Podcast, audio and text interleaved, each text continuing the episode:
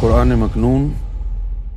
اب ہم سب سے پہلے تو جو فرمائش آئی تھی کل کہ سورہ فلق اور سورہ ناس اور سورہ رحمان کا خلاصہ بیان کیا جائے، تو سورہ فلق اور سورہ ناس اس کے حوالے سے گفتگو میں کروں گا۔ یہ دونوں صورتیں ایک ساتھ نازل ہوئیں۔ اس میں دو قول ہیں، حضرت حسن بصری رحمۃ اللہ علیہ، فرید الدین عطار رحمۃ اللہ علیہ، اکرمہ اور جابر رضی اللہ تعالی عنہم، یہ رائے ہے کہ ان کا نزول مکے میں ہوا۔ حضرت ابن عباس کے قول سے بھی اس کی تائید ہوتی ہے۔ بعض مفسرین نے پہلے قول کو ترجیح دی ہے، لیکن احادیث مرفوعہ دوسرے قول کی تائید کرتی ہیں، اس لیے مرفوعہ حدیث کے مقابلے میں کسی کے قول کو ترجیح دینا بہت مشکل ہے۔ ایک مرفوعہ حدیث جسے مسلم، ترمذی، نسائی، احمد بن حنبل علیہم رحمہ نے حضرت عقبہ بن عامر سے یوں روایت کیا ہے کہ ایک روز رسول اللہ صلی اللہ علیہ وسلم نے مجھے کہا کہ یعنی تمہیں خبر ہے اللہ تعالیٰ نے آج رات مجھ پر ایسی آیتیں نازل فرمائی ہیں جن کی پہلے مثال نظر نہیں آئی، اور وہ ہیں قل اعوذ برب الفلق اور قل اعوذ برب الناس۔ اس حدیث کو ائمہ کبار بغوی رحمۃ اللہ علیہ، نصفی رحمۃ اللہ علیہ، بحقی رحمۃ اللہ علیہ، ابن سعد نے روایت کیا ہے۔ ان کے علاوہ شرائح حدیث میں ہے کہ حافظ ابن حجر عسقلانی اور علامہ بدر الدین عینی نے اپنے اسفار جلیلہ میں لکھا ہے کہ 7 ہجری میں جب ایک یہودی لبید بن اعصم نے جادو کیا، جس کی تفصیل آگے بیان ہو رہی ہے، اس وقت اس جادو کے اثرات کو کلدم کرنے کے لیے 2 صورتیں نازل ہوئیں۔ ان ائمہ حدیث کی تحقیق کے بعد اور حضرت عقبہ کی مرفوع روایت کے بعد کسی دلیل کی ضرورت نہیں ہے۔ عبداللہ ابن مسعود نے اپنے مصحف میں لکھا ہے کہ نبی پاک صلی اللہ علیہ وسلم یہ دونوں صورتیں پڑھ کر سیدنا حسن اور سیدنا حسین رضی اللہ تعالی عنہم کو دم فرماتے تھے، اور دوسرے دموں کی طرح ایک دم ہی ہے۔ یہ بات بھی کسی طرح قابل تسلیم نہیں، کیونکہ قرآن مجید سراپا اعجاز ہے، جس کی مثال لانا کسی ایک فرد، کسی انسانی جماعت، بلکہ فصحا و بلغا کے کسی مجمع علمی سے بھی ممکن نہیں ہے۔ اس حدیث سے یہ بھی ثابت ہوتا ہے کہ حضور علیہ الصلوۃ والسلام نے حضرت ابن مسعود کو ان آیات کے نزول کے بارے میں آگاہ فرمایا۔ ہو سکتا ہے کہ پہلے آپ کا یہی خیال ہو کہ یہ محض جھاڑ پھونک کے لیے چند جملے نازل ہوئے ہیں اور قرآن کا جز نہیں ہے، لیکن حضور صلی اللہ علیہ وسلم کا یہ ارشاد سننے کے بعد اگر ان کے بارے میں کوئی شک تھا تو وہ بھی دور ہو گیا، اور آپ نے اپنے پہلے قول سے رجوع کر لیا۔ یثرب کے یہودیوں کو روز اول سے ہی بلا وجہ عداوت اور حسد حضور کی ذات اقدس کے ساتھ تھا۔ اس کی تفصیلات کئی مقامات پر موجود ہیں۔ جیسے جیسے اللہ تعالیٰ اپنے حبیب کی شان کو بلند کرتا، فتوحات کے دروازے کھلتے جاتے، ایسے ایسے ہی ان کی عداوت کے شعلے بھڑکنے لگتے۔ 7 ہجری میں جب حدیبیہ سے حضور صلی اللہ علیہ وسلم بخیریت واپس تشریف لائے تو خیبر کے یہودیوں کا ایک وفد مدینے کے ایک مشہور جادوگر ابن عاصم کے پاس آیا۔ بعض مورخین نے اسے یہودی کہا ہے، لیکن یہ درحقیقت انصار کے قبیلہ بنی زوریخ کا ایک فرد تھا۔ ممکن ہے اس نے یہودی مذہب اختیار کر لیا ہو، اس لیے اسے یہودی کہا گیا ہو۔ خیبر کے وفد نے آ کر اس کے سامنے اپنی بپتا بیان کی، کہا کہ مکے کے اس قریشی نے یہاں آ کر ہماری عزت خاک میں ملا دی ہے، ہم نے سیاسی طور پر ان کو ناکام بنانے میں کوئی کسر نہیں چھوڑی، سازشیں کی، منصوبے بنائے، مشرق قبائل کو ان کے خلاف بھڑکایا، ناکام رہے۔ اس کے علاوہ ہمارے ہاں جتنے ماہر جادوگر تھے انہوں نے بھی بڑے جتن کیے، بڑی زور آزمائی کی، لیکن نتیجہ کچھ نہ نکلا۔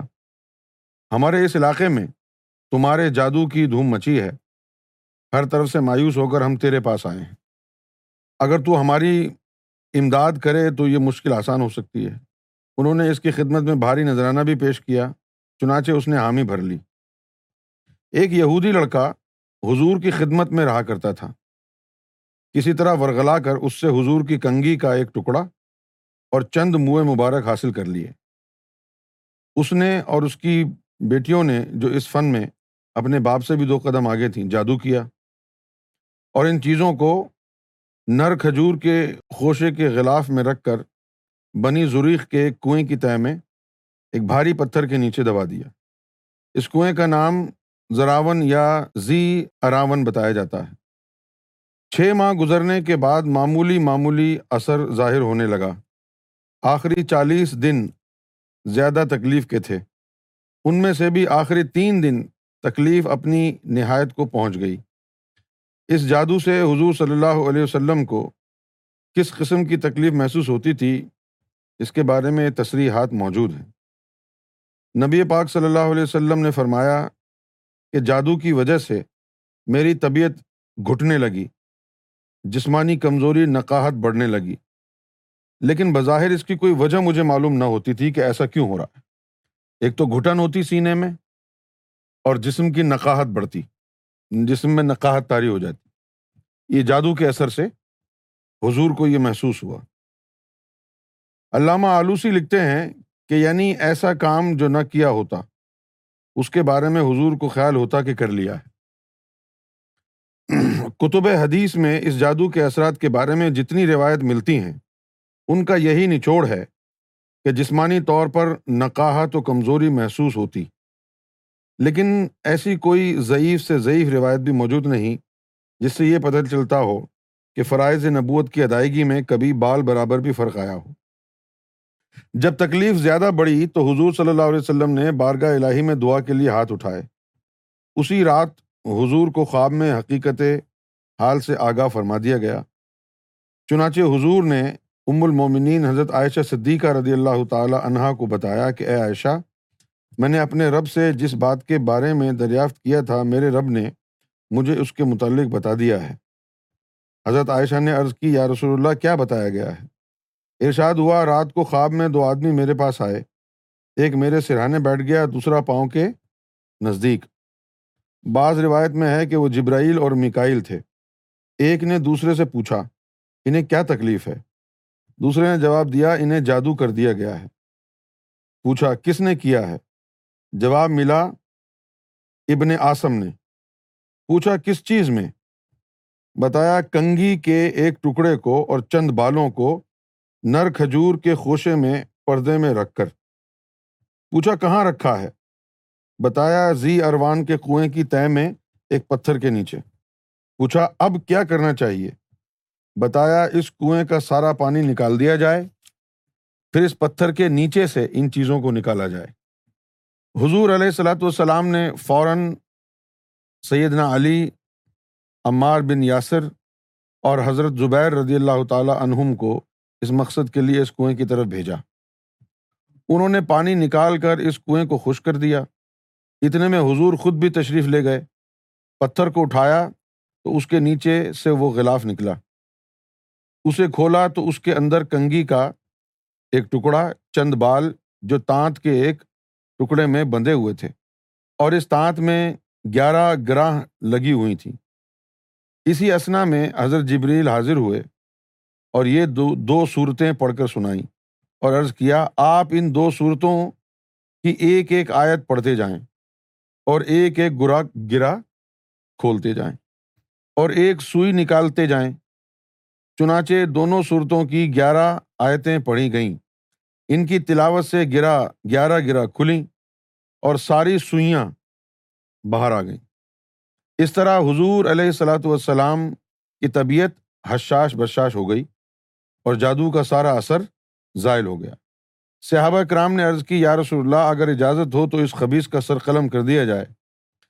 تو حضرت سید عالم نبی کریم صلی اللہ علیہ وسلم نے ارشاد فرمایا کہ مجھے تو اللہ تعالیٰ نے شفا بخش دی ہے، میں اپنے لیے لوگوں میں فتنے کی آگ بھڑکانا نہیں چاہتا۔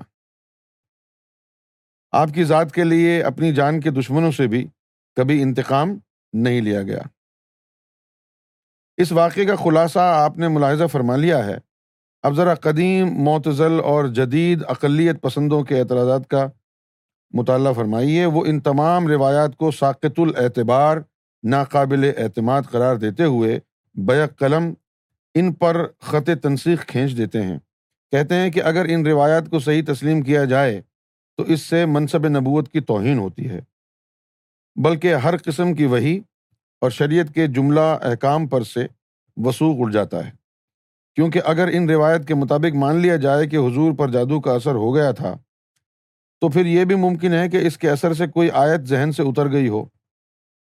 قرآنی آیت کے بجائے کسی خود ساختہ جملے کو آیت قرآنی فرض کر لیا گیا ہو۔ شریعت کا یہ قانون اللہ تعالیٰ کی طرف سے نہ ہو، بلکہ جادو کی فسوں کاری کا کرشمہ ہو۔ نیز یہ کہ روایات اس آیت کے بھی منافی ہیں۔ لوگوں کی شرنگیزیوں سے اللہ تعالیٰ آپ کا محافظ ہے۔ جب عصمت نبوت کی ذمہ داری خود اللہ رب العزت نے لی ہے، تو پھر یہ کیسے مان لیا جائے کہ یہودیوں کے جادو کا اثر حضور پر ہو گیا؟ عقل کے جدید اور قدیم پرستاروں کا نظریہ آپ نے پڑھ لیا، بات کا جس طرح انہوں نے بتنگڑ بنایا ہے اس کو آپ نے دیکھ لیا ہے۔ ان اعتراضات اور شکوک کے بارے میں اہل سنت یہ کہتے ہیں کہ حضور علیہ الصلوۃ والسلام کی دو حیثیتیں تھیں، ایک حیثیت نبوت اور دوسری حیثیت بشریت۔ عوارض بشری کا ورود ذات اقدس پر ہوتا ہے۔ بخار، درد، چوٹ لگنا، دندان مبارک کا شہید ہونا، طائف میں پنڈلیوں کا لہو لہان ہونا، عہد میں جبین سعادت کا زخمی ہونا، یہ سب واقعات تاریخ کے صفحات کی زینت ہیں۔ یہ لوگ بھی ان سے انکار کی جرت نہیں کر سکتے، اور ان عوارض سے حضور علیہ الصلوۃ والسلام کی شان رسالت اور حیثیت نبوت پر قطعاً کوئی اعتراض وارد نہیں ہو سکتا۔ اسی طرح یہاں بھی جادو کا اثر حضور کی جسمانی صحت تک محدود تھا، رسالت کا کوئی پہلو قطعاً اس سے متاثر نہ تھا۔ اگر ایسا ہوتا کہ اس جادو سے حضور کوئی آیت بھول جاتے یا الفاظ میں تقدیم و تاخیر کر دیتے، یا قرآن میں اپنی طرف سے کوئی جملہ بڑھا دیتے، یا نماز کے ارکان میں رد و بدل ہو جاتا، تو اسلام کے بدخواہ اتنا شور و غل مچاتے کہ الامان والحفیظ۔ بطلان رسالت کے لیے انہوں نے ایسا مہلک ہتھیار دستیاب ہو جاتا کہ اس کے بعد انہیں دعوت اسلامی کو ناکام کرنے کے لیے مزید کسی ہتھیار کی ضرورت نہ رہتی۔ رہی یہ بات کہ جادو کی کوئی حقیقت ہے یا نہیں، جادو سے کس چیز کی حقیقت بدل جاتی ہے یا فقط نظر بندی کے طور پر چیز ہوتی، کچھ ہے اور دکھائی کچھ اور دیتی ہے، یہ ایک الگ بحث ہے، لیکن اس سے لوگوں کا متاثر ہونا ایک یقینی چیز ہے۔ سائران فرعون کا تذکرہ قرآن مجید میں متعدد مقامات پر فرمایا گیا ہے۔ نص قرآنی سے یہ چیز ثابت ہے کہ لوگ ان رسیوں کو سانپ خیال کرنے لگے، سانپوں کی طرح انہیں لہراتے ہوئے دیکھ کر وقتی طور پر موسیٰ علیہ السلام بھی خائف و ہراساں ہو گئے۔ قرآن مجید کے الفاظ ہیں یہ۔ پس ان کی رسیاں اور سونٹیاں آپ کو یوں معلوم ہوتا ہے کہ دوڑ رہی ہیں، ان کے دل میں خوف پیدا ہوا، ہم نے کہا اے موسیٰ مت ڈرو، تم ہی سربلند ہو۔ جھاڑ پھونک کے بارے میں اسلام کا کیا حکم ہے؟ یہ جو جادو ٹونا ہوتا ہے، اس کے حوالے سے اسلام کا کیا موقف ہے، یہ ہم جاننے کی کوشش کرتے ہیں۔ ایک بات تو پہلے ذہن نشین کر لینا ضروری ہے، جھاڑ پھونک کا رواج ہر انسانی معاشرے میں بہت ہی قدیم ہے۔ اس مقصد کے لیے جو منتر، طلسم یا نقوش ان کے ہاں رواج پذیر تھے، ان کی دیویاں دیوتاؤں کے نام، شیطانی قوتوں سے استمداد، آسمانی کواکب و سیارات سے استغاثہ وغیرہ عام تھا۔ نیز وہ ان چیزوں کو مؤثر حقیقی اور فاعل مستقل یقین کرتے تھے۔ اسلام نے شرک کو بیخ و بن سے اکھیڑ کر رکھ دیا، ان کے اس عقیدے کے بطلان کو تشت ازبام کر دیا، اور اللہ کے علاوہ کوئی دیوی دیوتا یا کوئی چاند یا تارا سورج مؤثر حقیقی ہو سکتا ہے۔ اس لیے یہ تو گمان ہی نہیں کیا جا سکتا کہ اسلام کسی ایسے منتر یا جھاڑ پھونک کی اجازت دے جس میں شرک یا شرکیہ عقائد کا شائبہ تک بھی پایا جائے۔ اس لیے ایسے تمام منتر، طلسم، نقوش، تعویذات وغیرہ اسلام میں قطعاً حرام اور ممنوع ہیں۔ جن احادیث میں دم کرنے، جھاڑ پھونک کرنے وغیرہ کی ممانعت کی گئی ہے، ان جملہ احادیث سے اس قسم کے شرکیہ اعمال مراد ہیں، لیکن ایسا دم یا تعویذ جس میں اللہ تعالیٰ کے اسماء حسنہ میں سے کوئی اسم مبارک ہو، کوئی آیت قرآنی یا حضور صلی اللہ علیہ وسلم کی زبان پاک سے نکلا ہوا کوئی جملہ ہو، یا جس نقش میں یا دم میں شرکیہ بات نہ ہو، اس کا کرنا جائز ہے۔ حضور صلی اللہ علیہ وسلم خود بھی اپنے آپ کو دم فرمایا کرتے تھے اور صحابہ کرام پر بھی دم کرتے، حسنین کریمین کو تو خصوصی دم فرمایا کرتے۔ عہد رسالت میں اور اس کے بعد صحابہ کا بھی یہ معمول تھا، اس وقت سے لے کر اب تک پاکان امت کا بھی یہی دستور ہے۔ سب سے پہلے دلیل تو ان دو صورتوں کا نزول ہے، ان کے پڑھنے کی برکت سے جادو کی تاثیر کا ختم ہو جانا ہے۔ ان دو آیتوں کو پڑھنے سے جادو کی تاثیر ختم ہو جاتی۔ حضور نبی کریم صلی اللہ علیہ وسلم کا یہ معمول تھا کہ ہر شب آرام کرنے سے پہلے آخری تینوں قل پڑھتے، اپنے مبارک ہاتھوں پر دم فرماتے، پھر اپنے سارے جسم پر انہیں پھیر لیتے۔ یہ معمول حضرت عائشہ صدیقہ سے مروی ہے، جو خود عینی شاہد ہیں۔ جن محدثین نے اس روایت کو اسناد صحیحہ سے نقل کیا ہے، ان میں امام بخاری، امام مسلم، امام مالک، ابن ماجہ، ابو داؤد علیہم الرحمہ جیسے اکابر ہیں۔ نیز امام بخاری، امام احمد، ترمذی، ابن ماجہ نے حضرت ابن عباس سے یہ روایت نقل کی ہے کہ نبی کریم صلی اللہ علیہ وآلہ وسلم حضرت سیدنا امام حسن اور سیدنا امام حسین کو یہ پڑھ کر دم فرمایا کرتے تھے۔ صحیح مسلم میں ابو سعید الخدری رضی اللہ تعالی عنہ کی روایت ہے کہ ایک مرتبہ نبی کریم صلی اللہ علیہ وآلہ وسلم بیمار ہوئے، عیادت کے لیے جبریل امی حاضر ہوئے، پوچھا جان عالم کیا آپ بیمار ہو گئے ہیں؟ فرمایا ہاں۔ جبریل نے یہ پڑھ کر دم کیا، بسم اللہ ارقی کا من کل شیئن یوزی کا من شر کل نفسن او اینا حاسدن اللہ یشفقہ باسم اللہ ارقی کا، کہ میں اللہ کا نام لے کر آپ کو دم کرتا ہوں ہر اس چیز سے جو آپ کو اذیت دے، اور ہر نفس اور حاسد کی نظر سے، اللہ آپ کو شفا دے، میں اللہ کا نام لے کر آپ کو دم کرتا ہوں۔ مسند امام احمد میں آیا ہے کہ ام المومنین حضرت حفصہ رضی اللہ تعالی عنہا سے مروی ہے کہ ایک روز نبی کریم صلی اللہ علیہ وآلہ وسلم میرے حجرے میں رونق افروز ہوئے، میرے پاس شفا نامی ایک خاتون بیٹھی تھی جو ذباب کا دم کیا کرتی تھی۔ حضور صلی اللہ علیہ وسلم نے فرمایا شفا یہ دم حفصہ کو بھی سکھا دو۔ خود شفا بنت عبداللہ کہتی ہیں مجھے حضور نے فرمایا کہ تم نے حفصہ کو جس طرح لکھنا پڑھنا سکھایا ہے، نملہ کا دم بھی سکھا دو۔ صحیح مسلم میں عوف ابن مالک اشجعی کی یہ روایت مذکور ہے کہ ہم نے حضور صلی اللہ علیہ وسلم کی خدمت میں عرض کیا، یا رسول اللہ صلی اللہ علیہ وسلم، ہم جاہلیت میں جھاڑ پھونک کیا کرتے تھے، اب اس کے بارے میں کیا ارشاد ہے؟ حضور صلی اللہ علیہ وسلم نے فرمایا جو پڑھ کر تم دم کیا کرتے تھے وہ مجھے سناؤ، جھاڑنے میں کوئی مذائقہ نہیں ہے جب تک اس میں شرک نہ ہو۔ جھاڑ پھونک میں کوئی مذائقہ نہیں ہے اگر اس میں شرک کا پہلو نہ ہو۔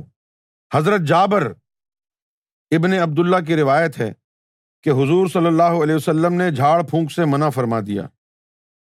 پھر حضرت عمر ابن حزم کے خاندان کے لوگ آئے اور عرض کیا کہ ہمارے پاس ایک عمل تھا جس سے ہم بچھو، سانپ کے کانٹے کو دم کیا کرتے تھے، مگر حضور نے ان کاموں سے منع فرما دیا ہے۔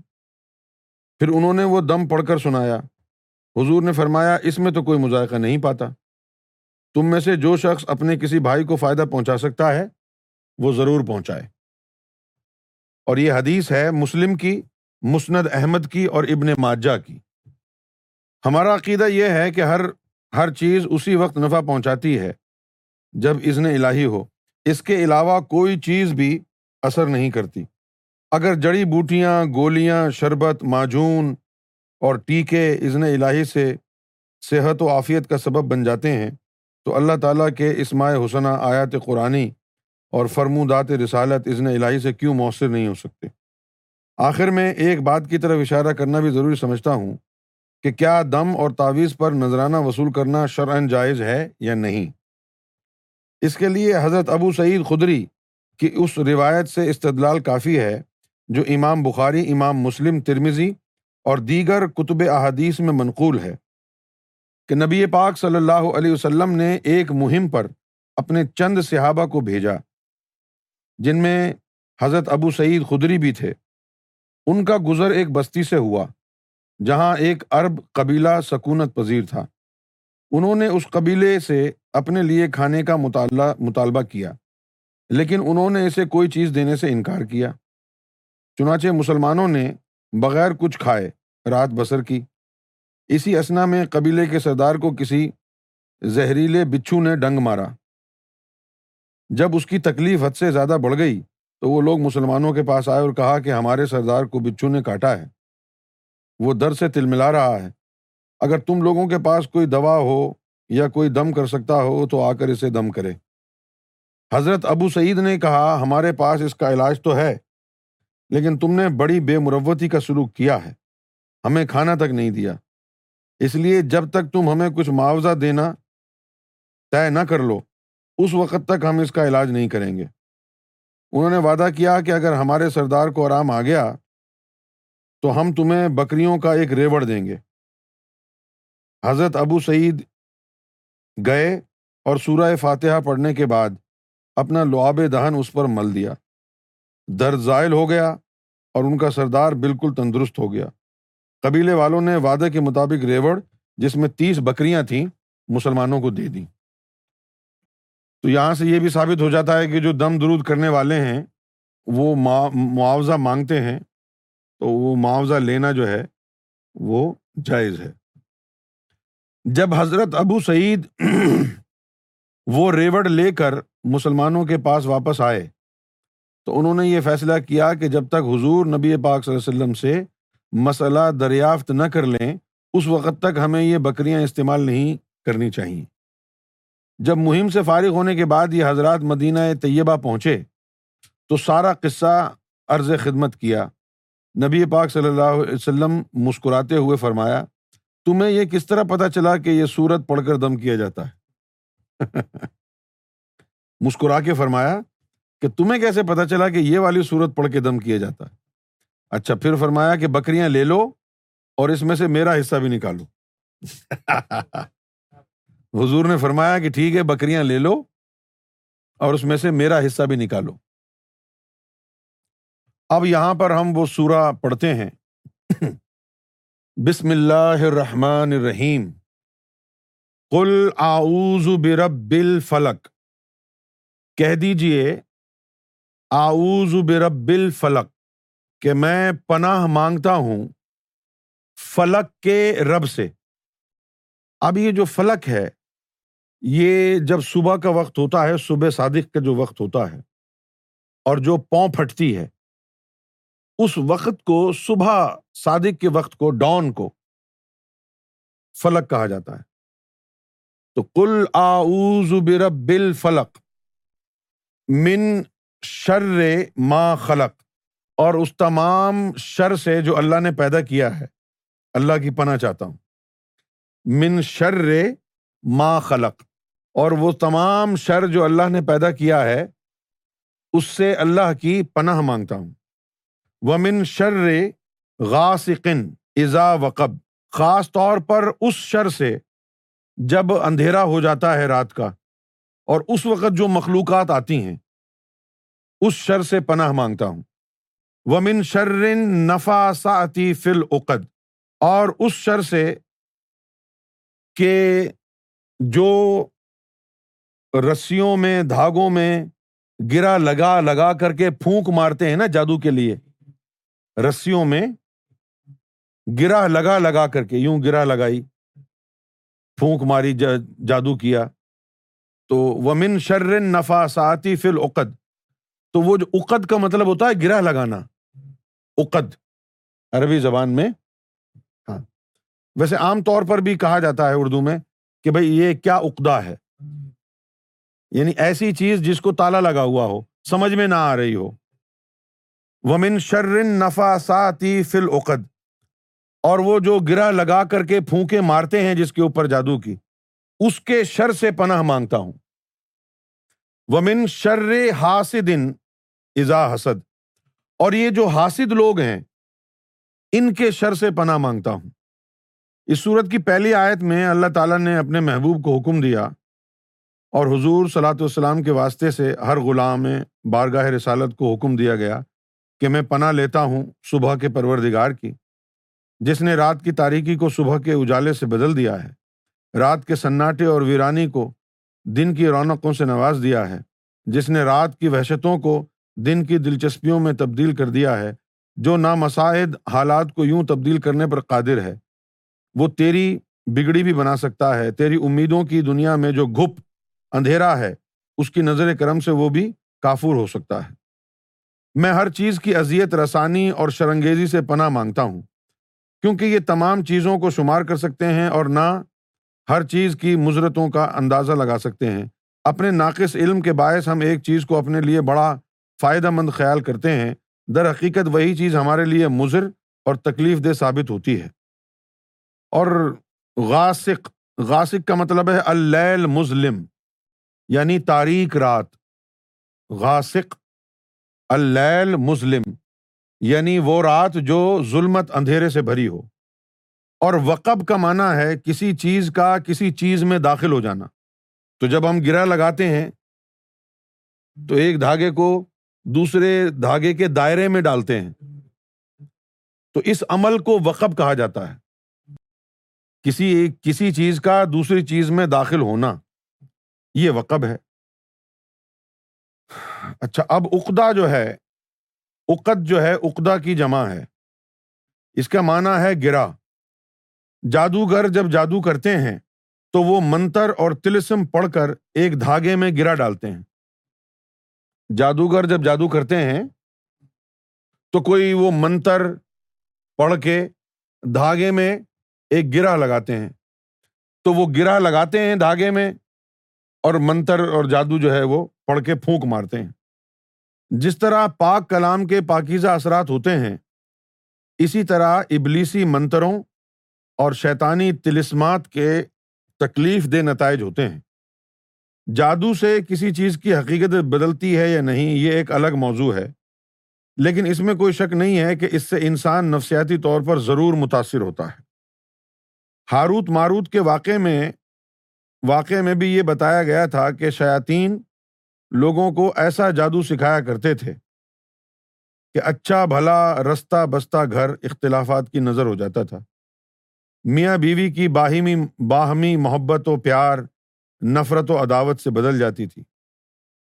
اور ساحران فرعون کے متعلق بھی قرآن کریم میں مذکور ہے کہ جب انہوں نے اپنے منتر پڑھ کے رسیوں پر پھونک ماری تو ہزارہا لوگ جو وہاں دربار میں موجود تھے، ان سب کو یہی نظر آیا کہ وہ رسیاں سانپ بن گئیں اور سانپ کی طرح لہرا رہی ہیں.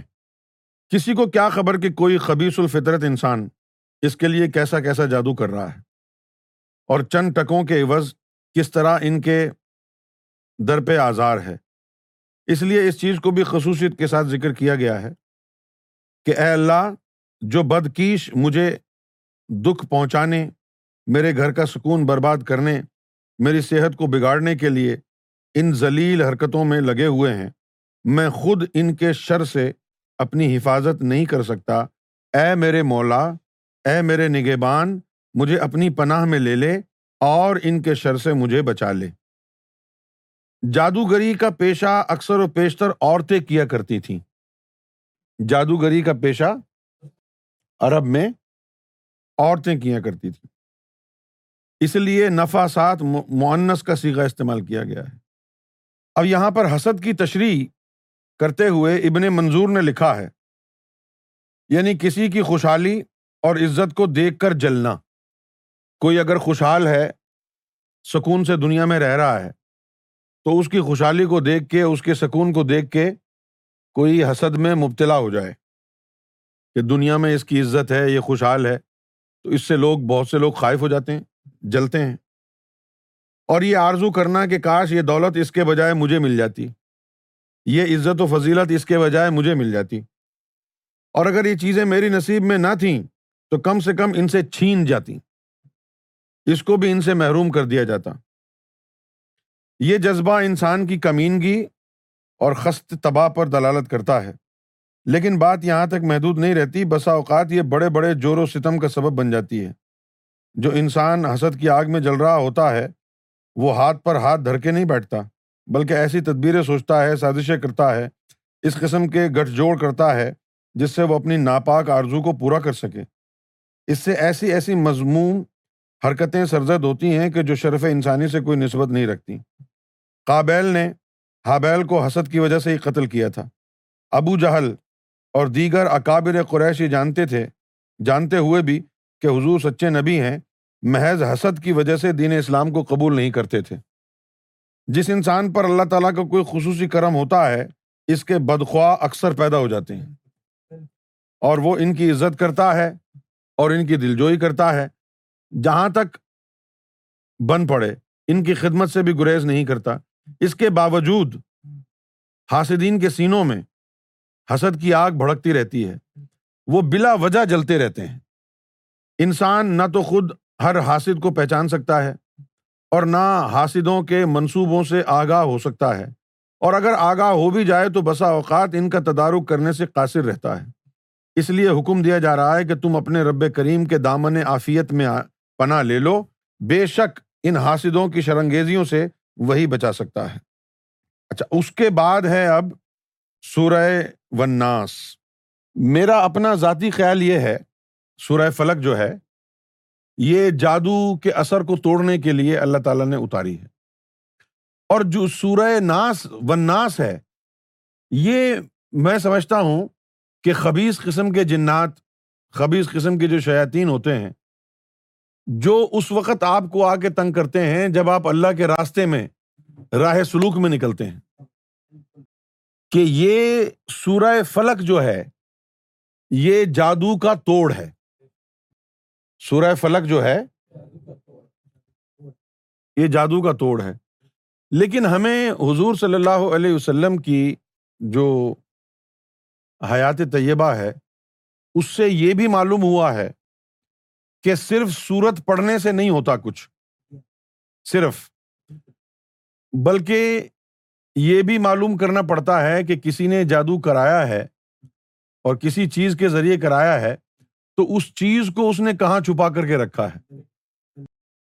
بھائی حضور صلی اللہ علیہ وسلم کو تو اللہ تعالیٰ نے اطلاع دے دی کہ آپ کی آدھی کنگھی ہے اور آپ کے بال ہیں، صحیح ہے نا، اور وہ جو کھجور کا پتا ہوتا ہے اس کے اندر وہ لپیٹ کے ایک کنویں کے اندر نیچے، وہ پتھر کے نیچے رکھا ہوا ہے، تو جو حضور کو اللہ تعالیٰ کی طرف سے یہ خبر مل گئی تو آپ صلی اللہ علیہ وسلم نے مولا علی کو بھیجا کہ بھائی جاؤ نکالو اس کو، تو وہ گئے اور انہوں نے وہ کنواں جو تھا وہ خشک کر دیا، اور پھر وہاں سے وہ جو کھجور کا پتا تھا وہ انہوں نے نکالا، اس میں سے وہ کنگھی بھی نکلی اور حضور کے جو بال تھے وہ بھی نکالے، اس میں پھر گرا لگی ہوئی تھی 11 بالوں میں، تو ایک ایک گرا سورت پڑھتے اور ایک ایک گرا کھولتے، اس طرح 11 آیتیں پڑھیں اور وہ 11 جو گرا تھیں وہ کھل گئیں۔ اب اگر عام مسلمان یہ چاہے گا، وہاں پہلے آپ دیکھ لیں کہ پہلے وہ جو یعنی آلہ واردات تھا وہ برآمد کیا گیا کہ در حقیقت وہ جو بال حضور صلی اللہ علیہ وسلم کے تھے اور ان بالوں میں جو گرہ لگائی ہوئی تھی، پہلے اس کو برآمد کیا جائے، اس کو حاصل کیا جائے، اس کے بعد پھر یہ جو صورت ہے یہ پڑھنے والے خود حضور صلی اللہ علیہ وسلم تھے، ٹھیک ہے نا؟ تو کم سے کم حضور صلی اللہ علیہ وسلم کی جو تدبیر مبارکہ ہے اس سے یہ پتہ چلتا ہے ہمیں کہ اگر کسی پر جادو کرا دیا گیا ہے تو اس کے لیے صرف آیت پڑھنا ضروری نہیں ہے، بلکہ جس چیز کے ذریعے وہ جادو کرایا گیا ہے، جیسے آپ کے بال ہیں یا آپ کی کوئی قمیص ہے یا آپ کے کوئی ناخن ہیں، ان چیزوں کے اوپر کچھ پڑھ کے پھونکا ہوگا، اس چیز کو برآمد کرنا، حاصل کرنا بڑا ضروری ہے۔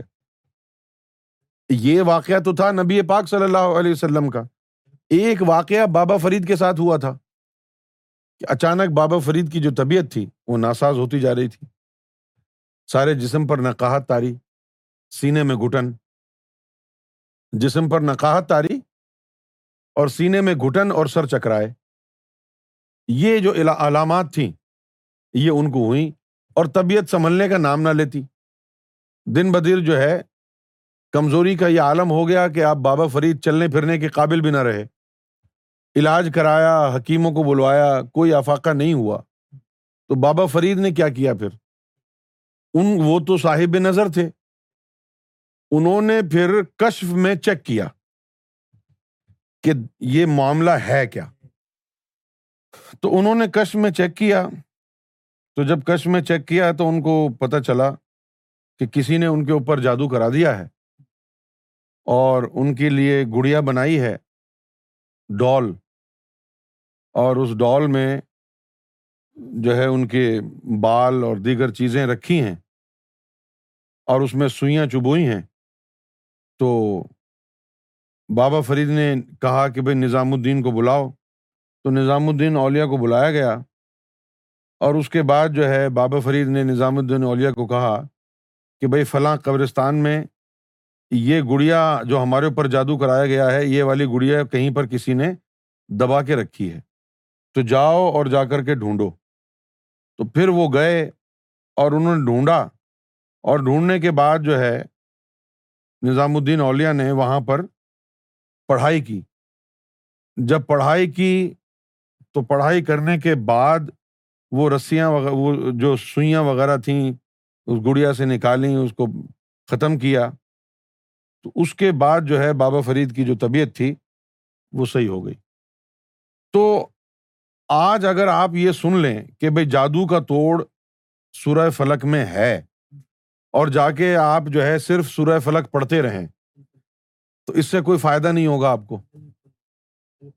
ویسے تو ہمارا یہی خیال ہوتا ہے نا کہ اچھا یہ جادو کے توڑ کے لیے آئی ہے تو میں پڑھتا ہوں، اور لوگ پڑھتے بھی ہیں، لیکن فائدہ کیوں نہیں ہوتا؟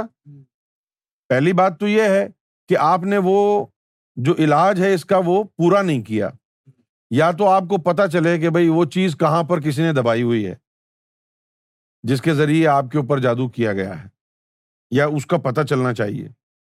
وہ پتہ چل جائے تو پھر اس کے بعد جو ہے یہ ضروری ہے کہ پڑھنے والا مومن ہو، پڑھنے والا جو مومن ہو، اور اس کی زبان میں جب تلاوت کرے تو نور ہو۔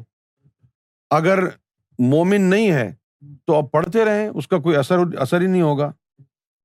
اور یہ جو دوسری جو صورت ہے سورہ ناس، یہ میں سمجھتا ہوں کہ اس کا جو ہے زیادہ جو تعلق ہے وہ جادو سے نہیں ہے، بلکہ ان خبیث جنات سے ہے اور ان لوگوں سے ہے کہ جن کے اندر خبیث جنات رہتے ہیں اور وہ ولیوں کے خلاف وسوسے ڈالتے ہیں، راہ سلوک روحانیت کے خلاف وسوسے ڈالتے ہیں۔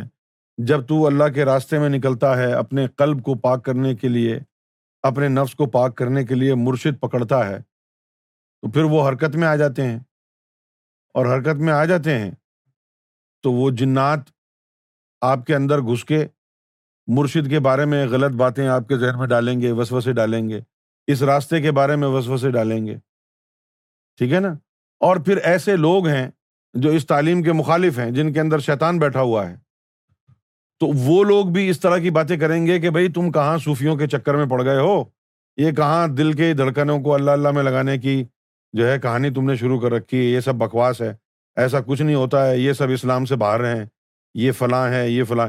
اس طرح کی باتیں کرنے والے جو لوگوں کو جو ہے ڈسکریج کرتے ہیں راہ تصوف اختیار کرنے کے موقع پر، تو یہ ان خبیث جنات کے حوالے سے ہے۔ اب یہاں پر جو ہے جس طرح کہ آیت کے شروع میں اللہ تعالیٰ نے یہ لکھا ہے، قل اعوذ برب الناس، اے انسانوں کے بنانے والے رب، ان انسانوں کی پناہ تجھ سے چاہتا ہوں۔ جن انسانوں کو تو نے بنایا ہے نا، خاص طور پر ان انسانوں کا ذکر ہے جو اس طرح کی حرکتیں کرتے ہیں۔ قل اعوذ برب الناس، اے انسانوں کے رب تیری پناہ چاہتا ہوں۔ ملک الناس، اے انسانیت کے مالک، تمام انسانوں کا مالک ہے نا وہ۔ الہ الناس، اے تمام انسانوں کے معبود، اے تمام انسانوں کے پیدا کرنے والے۔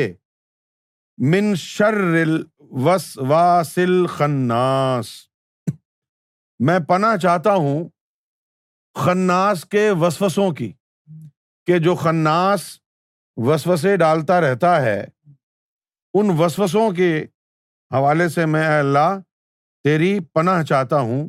اور الذی یوسوس فی صدور الناس، ان لوگوں سے بھی پناہ چاہتا ہوں جو انسانوں کے سینوں میں وسوسے ڈالتے رہتے ہیں۔ من الجنۃ والناس، تو وہ لوگ کون ہیں؟ وہ جنات میں سے بھی ہیں اور انسانوں میں سے بھی ہیں۔ اچھا، اب جن کو ہی آپ کے اندر گھس کے وسوسے ڈالے گا تو آپ کو نظر نہیں آئے گا، اور آپ پریشان ہوں گے بس کہ یار یہ باتیں میرے اندر کہاں سے آ رہی ہیں، میں نے تو کبھی ایسا سوچا نہیں۔ تو وہ جن ہے جو گھس گیا ہے تیرے اندر۔ اور پھر اس کے بعد کہا والناس، ایسے لوگ بھی ہیں کہ تو ایسے لوگوں کی صحبت میں اگر بیٹھتا ہے، جو جا کے جب تو بیٹھے گا ان کے پاس اور کبھی کہیں گے کہ یہ کون سی تعلیم میں تو لگ گیا ہے، یہ کیوں گوہر شاہی کے پیچھے پڑ گیا ہے، یہ کیا تصوف ہوتا ہے، وہ پھر مختلف جو ہے منفی باتیں تیرے ذہن میں ڈالیں گے، تجھے ورغلانے کی کوشش کریں گے۔ تو یہ تمام چیزوں سے جو ہے وہ پناہ اللہ تعالیٰ کی انسان کو مانگنی چاہیے۔ تو اگر آپ ان دو صورتوں کو روزانہ پڑھ کے رات کو دم کر کے اور اپنے اوپر سوئیں تو زیادہ بہتر ہے۔ قل اعوذ برب الناس، ملک الناس، الہ الناس، من شر الوسواس الخناس، الذی یوسوس فی صدور الناس، من الجنۃ والناس۔ یعنی یہ دو آیتیں ہیں۔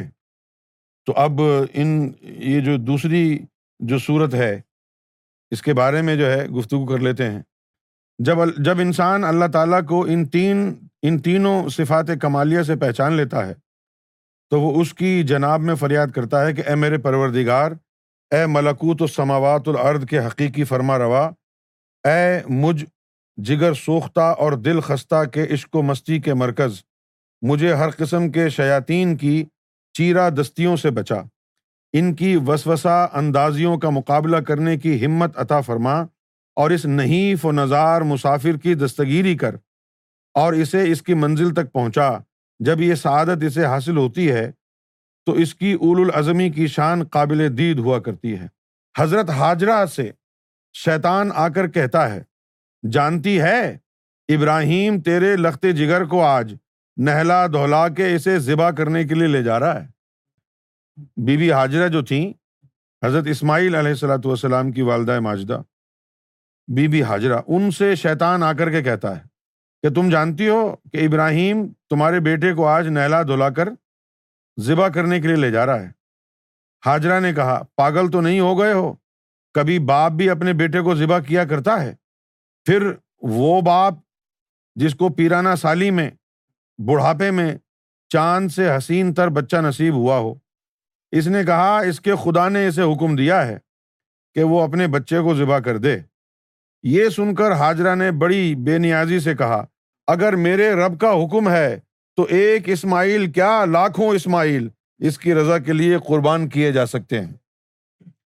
یہ ان لوگوں کی حالت ہوتی ہے جنہیں رب کریم اپنی پناہ میں لے لیا کرتا ہے۔ وسوسہ حدیث نفس کو کہتے ہیں۔ حدیث کا مطلب ہے بات۔ تو وسوسہ کسے کہتے ہیں؟ جو نفس کی طرف سے خیال آئے۔ کیا ہو گیا وسوسہ؟ جو نفس کی طرف سے خیال آئے اسے وسوسہ کہتے ہیں۔ دل میں طرح طرح کے خیالات ڈالنا، خناس، پیچھے کھسک جانے والا اور دبک جانے والا۔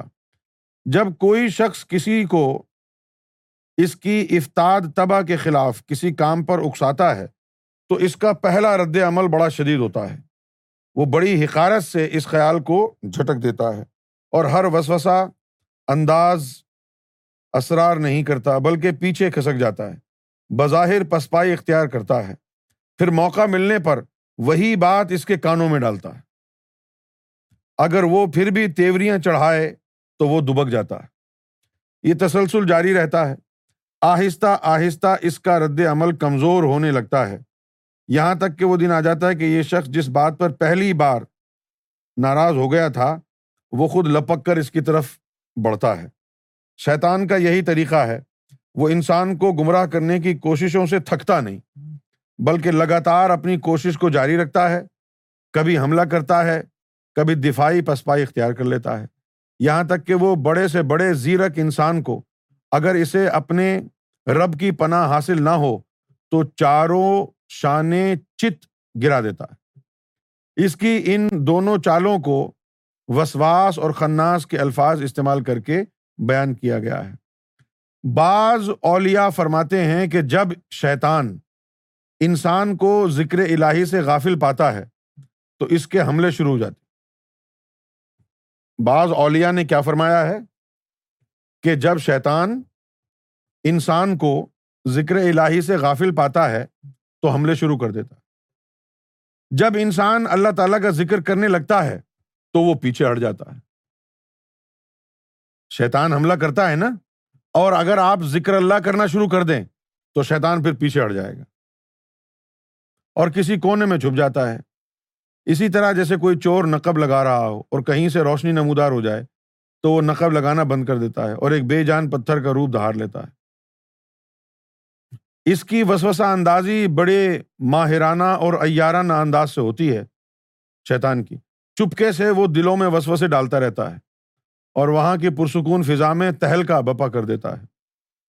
وسوسہ اندازی کا یہ دھندا جنوں اور انسانوں میں شریر نفوس دونوں کرتے ہیں۔ ایسے افراد کو قرآن کی اصطلاح میں شیاطین کہا جاتا ہے۔ ارشاد باری تعالیٰ ہوتا ہے کہ وَكَذَلِكَ جَعَلْنَا لِكُلِّ نَبِيٍّ عُدُوًّا وَالشَّيَاطِينَ وَالْإِنسِ وَالْجِنِّ، کہا کہ ہم نے ہر نبی کے لیے ایک دشمن بنایا ہے، اور وہ دشمن شیاطین میں سے بھی ہوتے ہیں، انسانوں میں سے بھی ہوتے ہیں، اور جنات سے بھی ہوتے ہیں۔ اب جس طرح سرکار گوہر شاہی نے فرمایا کہ 25 سال کی عمر میں جثہ گوہر شاہی کو باطنی لشکر کا سپہ سالار بنایا گیا، تو اب وہ جو باطنی لشکر ہے وہ کیا کرتا ہے کہ جیسے اب ہم ذکر فکر اپنے دل میں بسانے کی کوشش کر رہے ہیں کہ ہمارے دل میں اللہ کا نام آ جائے، ہمارے سینے میں اللہ کا نور آ جائے، تو جیسے ہی ہم یہ ذکر قلب کے راستے پر لگتے ہیں تو جتنے بھی شیاطین ہیں اور جتنے بھی ایسے انسان ہیں جن کے دلوں میں شیطان رہتا ہے وہ سب ٹوٹ کے ہمارے پیچھے پڑ جاتے ہیں کہ اس کے دل کے اوپر، سینے کے اوپر حملہ کر دو، وسوسے ڈالو، کہیں یہ گوہر شاہی کے محبت میں مبتلا نہ ہو جائے، کیونکہ اگر یہ گوہر شاہی سے عقیدت اس کو ہو گئی، محبت ہو گئی، تو ان کی نظروں سے سینہ اس کا روشن ہو جائے گا اور پھر مجھے اس کے سینے سے نکلنا پڑے گا۔ لہٰذا جب بھی کوئی انسان تصوف کا راستہ اختیار کرتا ہے، بالخصوص سیدنا گوہر شاہی کا راستہ اختیار کرتا ہے، تو آپ دیکھیں گے کہ آپ کو مختلف طریقوں سے شیطان وسوسے ڈالے گا، اور پھر آپ کے رشتہ داروں میں سے، آپ کے دوستوں میں سے، یاروں میں سے بہت سے لوگ کھڑے ہو جائیں گے اور کہیں گے ابے تو کیا کر رہا ہے یہ، اور پھر اس راستے کی برائی کریں گے، یہ تو غلط راستہ ہے، پھر سرکار کے خلاف بھی باتیں کریں گے۔ یعنی حتی الامکان ان کی کوشش یہ ہوگی کہ وہ آپ کو بدگمان کر دیں تاکہ آپ اس راستے سے باز آ جائیں اور بدگمان ہو کر اس راستے کو چھوڑ دیں۔ تو اب سرکار گوہر شاہی نے جو فرمایا کہ 25 سال کی عمر میں جسہ گوہر شاہی کو باطنی لشکر کا سالار بنا دیا گیا، تو اس کا مطلب یہ ہے کہ جتنی مخلوقات شیاطین کی اور شیطان صفت انسانوں کی اور شیطان خبیث جنات کی ہے، وہ آپ کو تنگ کرے گی، حملہ کرے گی، اور آپ کی پروٹیکشن کے لیے سیدنا گوہر شاہی کا ایک جسہ مبارک پورے باطنی لشکر کا سپہ سالار ہے۔ آپ نے صرف یا گوہر المدد پکارنا ہے، آپ نے صرف یا گوہر المدد پکارنا ہے کہ سرکار میری مدد فرمائیں، اور سرکار کی جو باطنی فوج ہے ہوگی وہ آپ کی مدد کو پہنچ جائے گی، اور وہ جو شیطان آپ کو تنگ کر رہے ہیں ان کو جو ہے ٹیڑھے ہاتھوں لے گی۔ اس لیے آپ تمام کو یہ بات معلوم ہونی چاہیے کہ جب کوئی وسوسہ آئے، جب کوئی غلط باتیں کر رہا ہو کوئی انسان، رشتہ داروں میں سے ہو، بہن بھائیوں میں سے ہو، والدین میں سے ہو، اولاد میں سے ہو، یارو دوستوں میں سے ہو، شوہر ہو، بیوی ہو، کوئی بھی ہو جو آپ کو ورغلانا چاہ رہا ہو، جو سرکار گوہر شاہی کی کردار کشی کر رہا ہو، جو سرکار کے خلاف بھڑکا رہا ہو، ورغلا رہا ہو آپ کو، آپ فوری طور پر سرکار کی تصویر دیکھ کے پکاریں کہ یا گوہر شاہی المدد، سرکار کی طرف سے مدد ہوگی۔ اور اگر آپ ان لوگوں کی باتیں سنتے رہیں گے، وہ آپ کے دل میں وسوسے ڈالتے رہیں گے، شروع میں آپ کہیں گے نہیں یار یہ تو ایسی بکواس ہے، تو آپ اس خیال کو، وسوسے کو جھٹک دیں گے، تو وہ کیا ہوگا، وسوسہ پیچھے چلا جائے گا فوراً، لیکن اندر سے نکلے گا نہیں، پھر آپ کو کسی کمزور گھڑی میں دوبارہ حملہ کرے گا، پھر آپ اپنے آپ سے جنگ لڑیں گے، نہیں یار وہ ان کا تو اتنا اچھا مشن ہے، وہ تو ایسی باتیں، اچھی اچھی باتیں کرتے ہیں، وہ خراب کیسے ہو سکتے ہیں، پھر وہ حملہ کرے گا دوبارہ، تو آپ کی جان نہیں چھوڑے گا۔ لہٰذا آپ کے پاس ہتھیار اس کے علاوہ کچھ اور ہے نہیں کہ آپ فوری طور پر سرکار گوہر شاہی کی بارگاہ میں رجوع کر لیں اور کہیں کہ سرکار گوہر شاہی میری مدد فرمائیں، یا گوہر شاہی المدد، یا گوہر شاہی المدد، یا گوہر شاہی المدد، سرکار کی فوراً مدد پہنچے گی۔ دیکھیں غوث اعظم رضی اللہ تعالی عنہ نے کیا فرمایا تھا اپنے مریدوں کو کہ مریدی لا تخفبر دل نوشتم نہ میں ترسمز شیطان دغائی، کہ اے میرے مرید دل چھوٹا مت کر، میرا ہاتھ بہت بڑا ہے اور شیطان تجھے کبھی بھی زیر نہیں کر سکتا، تجھے شکست نہیں دے سکتا، بس تو مجھے مدد کے لیے پکار، تو جہاں کہیں بھی ہوا، جس حال میں بھی ہوا، میں تیری مدد کو پہنچوں گا۔ یہ غوث اعظم رضی اللہ تعالی عنہ نے اپنے مریدین کو یہ سبق دیا۔ تو آپ کا جو مرشد ہے وہ تو امام مہدی ہے، ہمارے مرشد جیسا تو کوئی مرشد زمین پر آیا ہی نہیں، کیوں جی؟ ہمارے مرشد کی طاقت کا اندازہ کیا لگا سکتا ہے کوئی، جس ذات کے صرف ایک جسے کو باطنی لشکر کے سپہ سالار کی حیثیت سے نواز دیا گیا ہو، پوری کائنات میں جو باطنی لشکر ہے اس کے جو ہے سرکار گوہر شاہی سالار ہیں، اس کے چیئرمین ہیں۔ ہم نے سرکار کو مدد کے لیے پکارنا ہے کہ سرکار میری مدد فرمائیں، اور وہاں سے سرکار نے اپنی فوج بھیجنی ہے، اور وہ آ کے جو بھی یعنی شیطان آپ پر حاوی ہو رہا ہے، جو بھی جن ہے، خبیث جن آپ کو تنگ کر رہا ہے، وہ سرکار کی مخلوق آ کے اس کو دو ہاتھ کرے گی اس کے ساتھ، اور آپ اپنی یعنی اپنے راستے میں کامیاب ہو جائیں گے۔ سورہ رحمان، اب یہ جو سورہ رحمان ہے، سورہ رحمان کے بارے میں مولا علی نے کہا کہ اس کو عروس القرآن کہا گیا ہے، سورہ رحمان کو عروس کا مطلب ہوتا ہے دلہن، جیسے کہ کراچی شہر کو عروس البلاد کہتے ہیں، کراچی شہر جو ہے اس کو عروس البلاد کہا جاتا ہے، بلد شہر کو کہتے ہیں، اور وہیں سے نکلا ہے بلدیہ، شہر کے انتظام کو سنبھالنے والی میونسپلٹی. تو بلاد کا مطلب ہے بہت سارے شہر، عروس البلاد کا مطلب ہو گیا شہروں کی دلہن. اسی طرح مولا علی نے سورہ رحمان کے لیے کہا کہ یہ عروس القرآن ہے. کیا کہا؟ عروس القرآن ہے، یعنی یہ سورت قرآن کی دلہن ہے. اچھا، اب یہ جو سورہ رحمان ہے اس کا شان نزول یہ ہے کہ یہودی جو علماء تھے اس دور میں، جو راہب تھے، جو ان کے رہبائز تھے، ان کو بڑا اپنے اوپر جو ہے وہ غرور تھا کہ بھئی ہمارے پاس تو بہت علم ہے. ان کو اس بات پر بڑا غرور تھا کہ ان کے پاس تو بہت علم ہے، لیکن وہ یہ اتنا بھی نہ یاد رہا انہیں کہ جو اللہ کا جو نام اس میں رحمان ہے وہ ان کے ہی پیغمبر کو عطا ہوا تھا. یا رحمانو، یا رحمانو کا جو اس میں گرامی ہے اللہ کا، وہ موسیٰ علیہ الصلوۃ والسلام کو عطا ہوا تھا. تو اس یا رحمانوں کے ذکر سے ان کی امت کے جو قلب تھے وہ روشن اور منور ہوئے تھے. تو اب اللہ تعالیٰ نے وہ یہودیوں کو یعنی منہ کی شکست دینے کے لیے یہ پوری کی پوری ایک سورت جو ہے وہ نازل فرمائی، سورہ رحمان. اور یہ سورہ رحمان جو نازل فرمائی ہے، تو اب وہ جو یہودی ہیں وہ پریشان تھے، وہ کہہ رہے تھے کہ بھئی یہ رحمان کون ہے؟ یہ رحمان کون ہے؟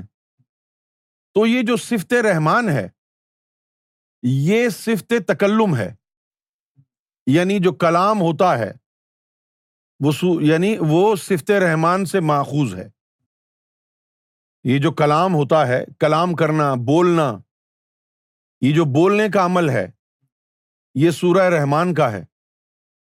اور جو پتھروں میں روح جمادی ہوتی ہے اس کا تعلق بھی اس میں رحمان سے ہے.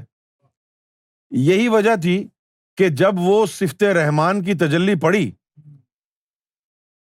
تو جمادی روح سے تعلق ہوتا ہے، لہٰذا وہ کوہ طور پہاڑ کے اوپر پڑی. سمجھ گئے آپ؟ جب وہ تجلی پڑی ہے پتھر کے، اور اس میں آگ لگ گئی. اور جب موسیٰ علیہ السلام جو تھے، ابھی کوئی نبوت وغیرہ کا سلسلہ نہیں تھا، ایک عام انسان کی حیثیت سے موسیٰ علیہ السلام جو تھے وہ اپنی بیگم کے ساتھ جا رہے تھے اس وادی سے. تو رات کا وقت تھا، ان کی بیگم کو جو ہے وہ ٹھنڈ لگی، تو اس نے کہا موسیٰ کو کہ جاؤ بھائی تم کوئی آگ کا بندوبست کرو.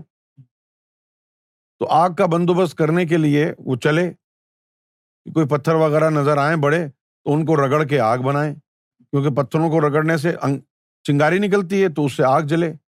کوئی پتے وتے جمع کر لیں، کسی لکڑی میں باندھ لیں، اور پھر جو ہے وہ دو پتھروں کو رگڑیں آپس میں، چنگاری نکلے، اور اس طرح آگ کا بندوبست کیا جائے.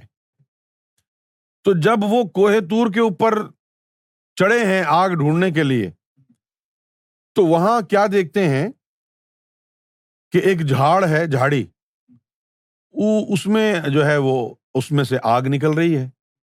تو اس کو وہ دیکھ کر موسیٰ علیہ السلام سہم گئے، ڈر گئے. اب اس آگ میں سے آواز آتی ہے کہ اے موسیٰ ڈرو مت، میں تمہارا رب ہوں. سمجھے؟ تو اب یہ یعنی جو صفت رحمان ہے اس کا تعلق پہاڑوں یعنی پتھروں سے ہے، اور صفت تکلم سے ہے. سمجھ گئے آپ؟ اچھا، اب یہ جو کلام ہے اللہ کا یہ کسی بھی پیغمبر پر نازل ہو اللہ کی صفت کلیمی سے ہے، تو یہ کلام آئے گا رحمان کی طرف سے ہی،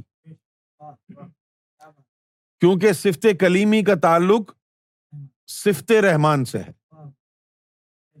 اس لیے اللہ تعالیٰ نے جو اس کا آغاز کیا ہے سورہ رحمان کا، وہ کہا ہے کہ الرحمن، اب یہاں اللہ تعالیٰ اپنی اس جو صفت رحمان ہے اس کو متعارف کرا رہا ہے نبی پاک صلی اللہ علیہ وسلم کی بارگاہ میں.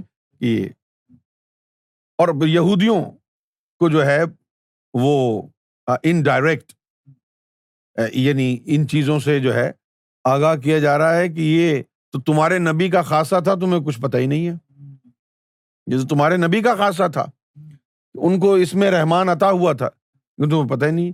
لہٰذا جب یہ سورہ نازل ہوئی کہ الرحمن علم القرآن، کہ بھئی جو رحمان ہے نا یہ سکھاتا ہے قرآن، تو یہودی نے کہا جی یہ رحمان کون ہے؟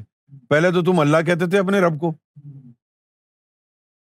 یعنی وہ بالکل بھول گئے سے مراد اتنا رد و بدل ہو گیا کہ اب انہیں پتہ ہی نہیں ہے کہ جو اسم ان کو عطا ہوا تھا ان کی امت کو، وہ اس میں رحمان تھا.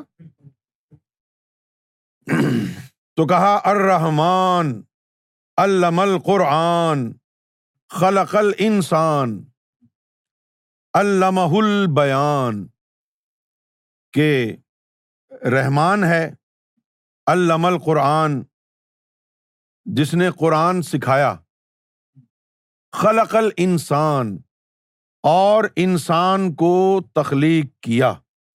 سمجھ گئے آپ؟ علمہ البیان.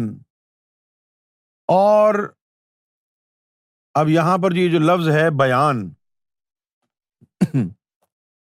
یہ بیان جو لفظ ہے وہ بینات سے نکلا ہے، بین سے، اور بین کا مطلب ہوتا ہے پرومیننٹ. انگریزی میں اگر اس کو کہا جائے تو کہیں گے لیوسڈ. کیا کہیں گے؟ ہاں اچھا. اب وہ پرومیننس کا جو جہاں پر میں نے ذکر کیا ہے خاص طور پر بیان کے حوالے سے، اگر آپ مولویوں کی باتیں سنیں، علماء کی باتیں سنیں، تو انہوں نے ایک الگ سے لفظ ایجاد کر رکھا ہے، اس کو کہتے ہیں وہ علم البیان. علم البیان، اور اس کے اوپر بڑے ان کے مابین جو ہے وہ بحث و مباحثے ہوتے ہیں، مناظرے ہوتے ہیں، نہ جانے کیا کیا ہوتے ہیں. لیکن یہ جو لفظ ہے بیان یہ بین سے نکلا ہے. سمجھے آپ؟ اور اس کا معنی کیا ہے؟ اس کا معنی جو ہے وہ سمجھنا جو ہے وہ علماء کا کام نہیں ہے. اس کی میننگ کو جو سمجھنا ہے وہ علماء کا کام نہیں ہے، یہ کام باطنی علماء کا ہے. وہ باطنی علماء جن کے قلب کو اللہ رب العزت نے قرآن سے مزین کر دیا ہے، الفاظ و نور اور اس کے معنی قلب کی گہرائیوں میں اتار دیے ہیں. سمجھ میں آ گئی یہ بات؟ اچھا. اب انہی کی بات کو گلاب کرتے ہیں علماء کی کہ بھائی علم البیان بھی ہوتا ہے. تو چلو علم البیان ہوتا ہے تو کیا ہوتا ہے؟ علم البیان ہے کیا؟ علم البیان یہ ہے، میں آپ کو دو مثالیں دیتا ہوں. ایک جملہ کہتا ہوں کہ بھائی سدرۃ المنتہیٰ ہے، بیت المامور ہے، عالم ملکوت ہے، یہ علم ہے، علم البیان نہیں ہے. علم البیان کیا ہوتا ہے؟ کہ انسان کا جب قلب ہدایت یافتہ ہوتا ہے تب وہ مومن بنتا ہے، ٹھیک ہے. پھر انسان کے قلب میں مرشد کامل اس میں ذات ڈالتا ہے، دل کی دھڑکنیں اللہ اللہ کرتی ہیں، نور بنتا ہے. نور بننے کے بعد پھر اللہ تعالیٰ کے اسرار و رموز قلب کے اوپر وارد ہوتے ہیں اور اس کا ایمان کامل ہو جاتا ہے کہ یہ علم کہ دل اللہ اللہ کرتا ہے بالکل سچ ہے، کیونکہ میرا دل اللہ اللہ کر رہا ہے اور اسرار و رموز اس پر نازل ہو رہے ہیں. ایسا علم جو انسان کی عقل میں بھی آئے، انسان کے عمل میں بھی آئے، اور انسان کے تجربے اور مشاہدے میں بھی آ جائے، اور کوئی شک اور شبہ باقی نہ رہے کسی بھی جہت سے، کسی بھی حوالے سے، تو وہ ہوگا علم البیان، بالکل واضح، ٹھیک ہے نا. اچھا اب وہ علم البیان کیا ہے؟ نبی پاک صلی اللہ علیہ وسلم کی حدیث مبارکہ کہ اے بنی آدم، تیرے جسم میں گوشت کا ایک لوتھڑا ایسا ہے کہ اگر اس کی اصلاح ہو جائے تو پورے وجود کی، پورے جسم کی اصلاح ہو جائے گی، یاد رکھ وہ تیرا قلب ہے. ٹھیک ہے نا، یہ ہے علم البیان کہ جب آپ کے دل میں اللہ کا نور اترے اور اس کے بعد نس نس میں نور جائے، آپ کا نفس بھی پاک ہونا شروع ہو جائے، آپ کا دماغ بھی پاک ہونا شروع ہو جائے، سوچ بھی پاک ہونا شروع ہو جائے. نہ صرف یہ کہ تزکیہ نفس ہو، بلکہ تزکیہ کردار بھی ہو، تزکیہ اخلاق بھی ہو، تزکیہ سوچ بھی ہو جائے، سوچ بھی پاک ہو جائے، انسان کا کردار بھی پاک ہو جائے. اور پھر اس کو یہ بات خود تجرباتی اور مشاہداتی طور پر سمجھ میں آنے لگے کہ یار میری زندگی میں اتنی تبدیلی آ گئی ہے، میری سوچ میں اتنی تبدیلی آ گئی ہے، اور کیا تو میں نے کچھ بھی نہیں، گیا تو میں کسی مدرسے میں نہیں، پڑھی تو میں نے کوئی کتاب نہیں، صرف گوہر شاہی کی بارگاہ میں گیا، انہوں نے کہا آنکھیں بند کرو، دل ہی دل میں پڑھو اللہ اللہ، میں نے وہی کیا. کچھ دنوں بعد میرے دل سے اللہ کی صدائیں آنے لگیں اور پھر نور بننا شروع ہوا، اور اس کے بعد اب میرا دل گناہ کرنے کو نہیں چاہتا ہے، اب میرا دل اللہ اللہ میں لگتا ہے، اب میرے دل میں انسانوں کے لیے محبت آ گئی ہے، نفرتیں چلی گئی ہیں، گناہوں سے مجھے نفرت ہونا شروع ہو گئی ہے. یہ تجربے کی روشنی میں پھر وہ انسان جو ہے مان لیتا ہے کہ یہ علم سچا ہے، جو صرف میرے دماغ تک نہیں، میرے کردار اور اخلاق میں اس کی گواہیاں آ رہی ہیں. سچ کہا نبی پاک صلی اللہ علیہ وسلم نے کہ تو اپنے قلب کو صاف کر لے تو پورا جسم تیرا پاک ہو جائے گا.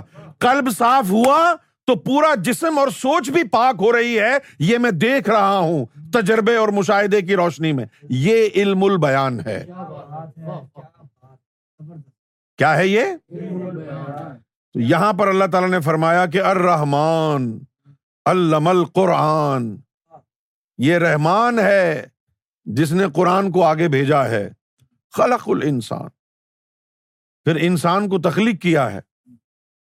اچھا اب یہاں پر جو لکھا ہے نا یہاں خلق الانسان، اس سے مراد عام انسان نہیں ہے. اگر اس سے مراد عام انسان ہوتا، فرض کیا تو ہے، تو پھر بتا علم القرآن، خلق الانسان، علمہ البیان، بتا تیرے پاس بیان کا علم کہاں ہے؟ جس انسان کے پیدا کرنے کی بات کر رہا ہے اس کے بارے میں کہہ رہا ہے علمہ لہ القرآن البیان، علمہ البیان. اس کو تو میں نے علم بیان سکھایا ہے، اس کو تو قرآن سکھایا ہے. اب یہ آدمی اپنے آپ کو سمجھنے بیٹھ جاتا ہے. ہر ملا، ہر مولوی کہتا ہے جی میں وہ انسان ہوں. تو کہاں ہے وہ انسان؟ تجھے اللہ نے قرآن کہاں سکھایا ہے؟ تجھے تو مولانا فضل الرحمان نے قرآن سکھایا ہے، تجھے تو طاہر القادری نے قرآن سکھایا ہے، تجھے تو ملاؤں نے قرآن سکھایا ہے. یہ اس انسان کی بات ہو رہی ہے جس کو قرآن اللہ نے سکھایا ہے. کون ہے وہ انسان؟ یہ اشارہ ہے محمد الرسول اللہ کی طرف. الرحمن علم القرآن، خلق الانسان، علمہ البیان. اللہ نے اس کو بیانات والا علم دیا ہے، جو صرف نالج کے لیے نہیں ہے بلکہ تیرے کردار میں جھلکے گا، تیری گفتار میں جھلکے گا، تزکیہ اخلاق کرے گا، تزکیہ کردار کرے گا، تزکیہ تخیل کرے گا، تکلم کرے گا. پورا کا پورا تیرا نقشہ بدل کے رکھ دے گا. یہ وہ علم کی بات ہو رہی ہے. اچھا اب آسان الفاظ میں علم البیان کو بیان کیا جائے تو کیا ہوگا؟ تعلیمات روحانیت. علم البیان کیا ہے؟ تصوف کی تعلیم، علم باطن، جو تیرے اندر اور باہر کو پاک، صاف، سنہرا چمکا کے رکھ دے گا، اور ہر شے تیرے سامنے واضح ہو جائے گی. اب یہی لفظ اللہ تعالیٰ نے اپنی نشانیوں کے لیے بھی کہا کہ سنوریہم آیاتنا فی الآفاق وانفسہم حتی یتبین. یہ وہی لفظ ہے بین، جس کا اب یہاں بیان میں ذکر آیا ہے. حتی یتبین لہم، جب تک ان پر کھل کے سامنے نہ آ جائے حقیقت، حتی یتبین لہم، جب تک کھل کے واضح طور پر ان کی کہانی جو ہے سمجھ میں نہ آ جائے اور وہ کہہ اٹھیں انہ الحق، یہ جو ذات گوہر شاہی ہے بس یہی حق ہے. حتی یتبین لہم انہ الحق، کہ یہی جو ذات ہے یہی حق ہے. اچھا، اب یہاں پر میں آپ کو یہ بتاؤں گا کہ آدم صفی اللہ کے لیے کہا گیا تھا کہ علم آدم الاسماء کلھا، کہ آدم علیہ الصلوۃ والسلام کو تو اللہ تعالیٰ نے اسماء کا علم دیا تھا. پہلا انسان تو وہی کہا جاتا ہے نا ان کو، پہلا انسان کس کو کہا جاتا ہے؟ اور ان کے لیے قرآن مجید میں آ گیا کہ علم آدم الاسماء کلھا، کہ اللہ تعالیٰ نے آدم کو تمام اسماء کا علم دیا. تو اب یہاں انسان سے مراد آدم تو نہیں ہو سکتا نا، علم البیان کی جب بات آئے گی تو یہ انسان جو یہاں جس کا ذکر کیا گیا ہے کہ خلق الانسان، اس سے مراد براہ راست حضور صلی اللہ علیہ وسلم کی ذات والا ہے. اس کے بعد ہے الشمس والقمر بحسبان، کہ اللہ تعالیٰ نے ان کی چال سورج کی اور چاند کی مقرر کر رکھی ہے. چاند جو ہے وہ تیرتا ہے، فلوٹ کرتا ہے، اور سورج جو ہے وہ اچھل اچھل کے چلتا ہے. تو اللہ تعالیٰ نے ان کو پابند کر رکھا ہے. الشمس والقمر بحسبان والنجم والشجر یسجدان، اور یہ جو ستارے ہیں اور یہ جو درخت ہیں وہ اسی کو سجدہ کرتے ہیں. اب یہاں یہی لکھا ہے انہوں نے کہ ستارے اور درخت اللہ کو سجدہ کرتے ہیں، ٹھیک ہے، لیکن مجھے آپ بتائیے کہ کہاں ستارے اور کہاں درخت؟ ایک چیز زمین کی تہہ میں لگی ہوئی ہے اور دوسری آسمان کی بلندیوں پر چمٹی ہوئی ہے ستاروں کی. ان دو کا ذکر کہیں ملتا ہے؟ تو پھر یہ جو ستارے ہیں یہ کون سے ستارے ہیں اور یہ درخت جو ہیں وہ کون سے درخت ہیں؟ یہ ذکر ہے سدرۃ المنتہیٰ کا، جس میں اس درخت کے پتے ستاروں کی طرح چمکتے ہیں. کیا ہے یہ؟ اچھا، اب اس کا پتہ ہمیں اس لیے چلا کہ ہم نے وہ مقام دیکھا ہے، وہ مقام عالم جبروت میں وہ مقام ہم دیکھا ہے، وہاں گئے. حضور صلی اللہ علیہ وآلہ وسلم کی محبت میں اضافہ کیسے ہوا؟ تو ایک دفعہ میں نے سرکار کی بارگاہ میں عرض کیا کہ سرکار، حضور سے بڑی انسیت محسوس ہوتی ہے، نبی پاک صلی اللہ علیہ وسلم سے بہت انسیت محسوس ہوتی ہے، تو کیا ان سے کوئی تعلق ہے؟ تو اس کے جواب میں سرکار جو ہے وہ اپنے بندے کو لے گئے اور سدرۃ المنتہیٰ پر پہنچ گئے. سدرۃ المنتہیٰ پر پہنچے اور کچھ کہا نہیں، فرمایا کہ تم اس درخت کے پاس کھڑے رہو، میں ابھی آتا ہوں. اب وہ جو درخت تھا تو وہ میں دیکھنے لگا کہ وہ درخت ہے کہاں، مجھے تو نظر ہی نہیں آیا. فرمایا کہ یہ درخت ہے، اس کے پاس کھڑے ہو جاؤ تو میں بھی آتا. تو وہ درخت مجھے نظر نہیں آ رہا، تو میں ایسے ہی ڈھونڈنے کے لیے آگے پیچھے 2 قدم آگے چلا، دائیں اور بائیں چلا، تو اچانک جو ہے وہ جو درخت ہے نا، اس کے جو پتے ہیں وہ روشن ہو گئے. اچانک اس درخت کے پتے روشن ہو گئے اور کسی پتے کے اوپر یا محمد لکھا ہوا ہے، نور سے چمک رہا ہے.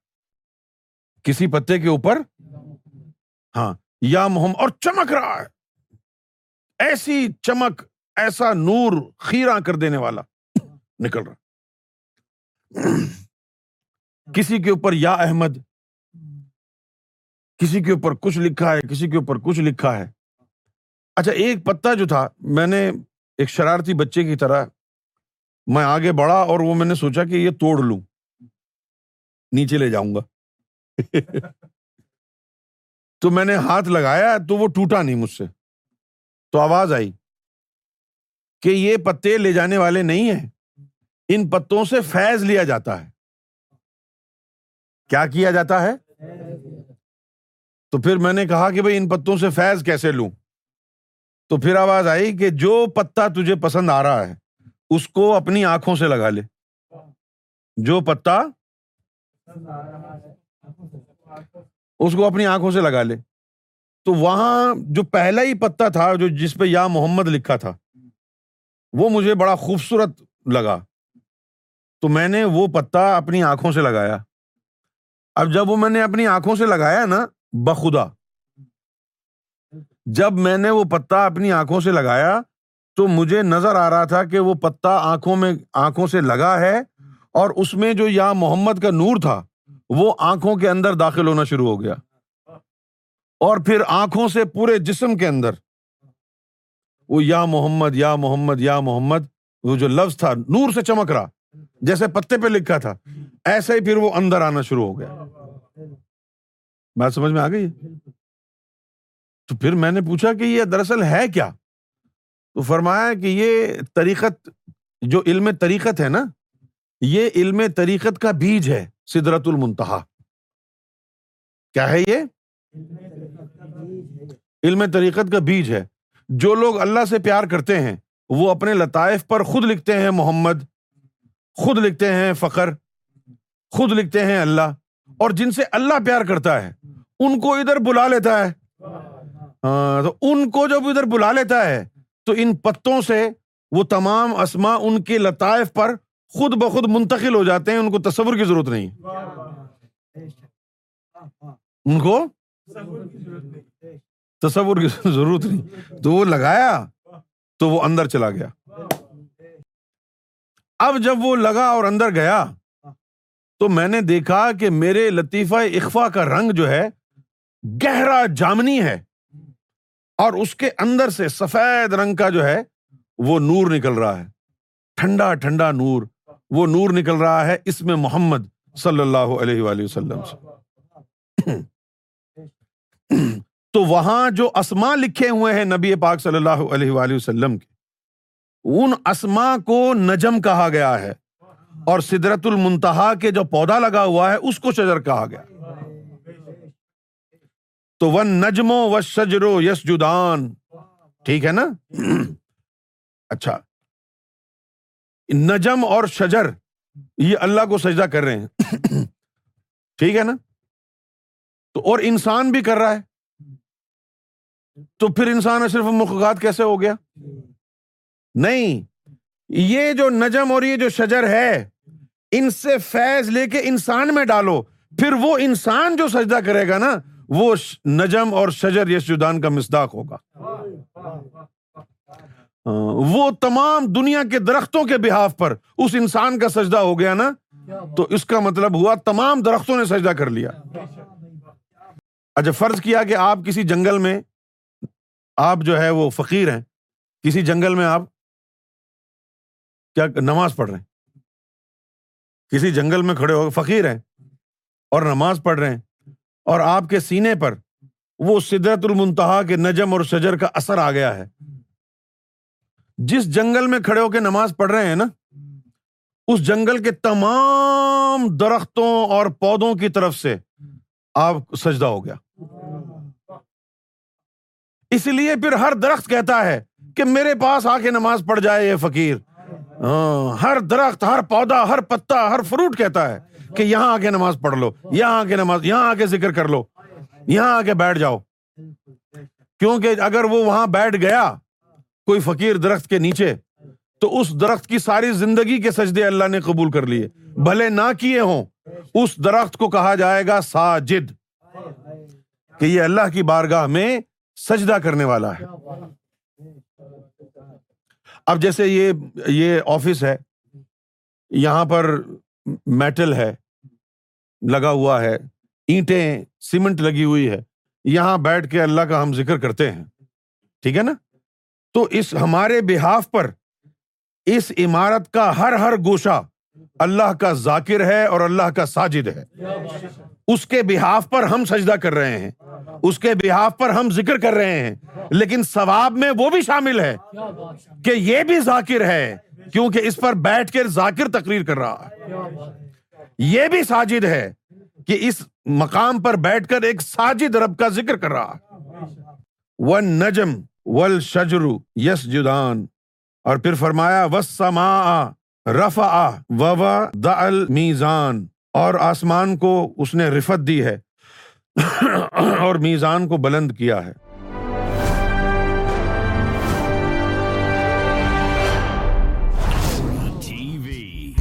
Bringing light, love, and peace in your life.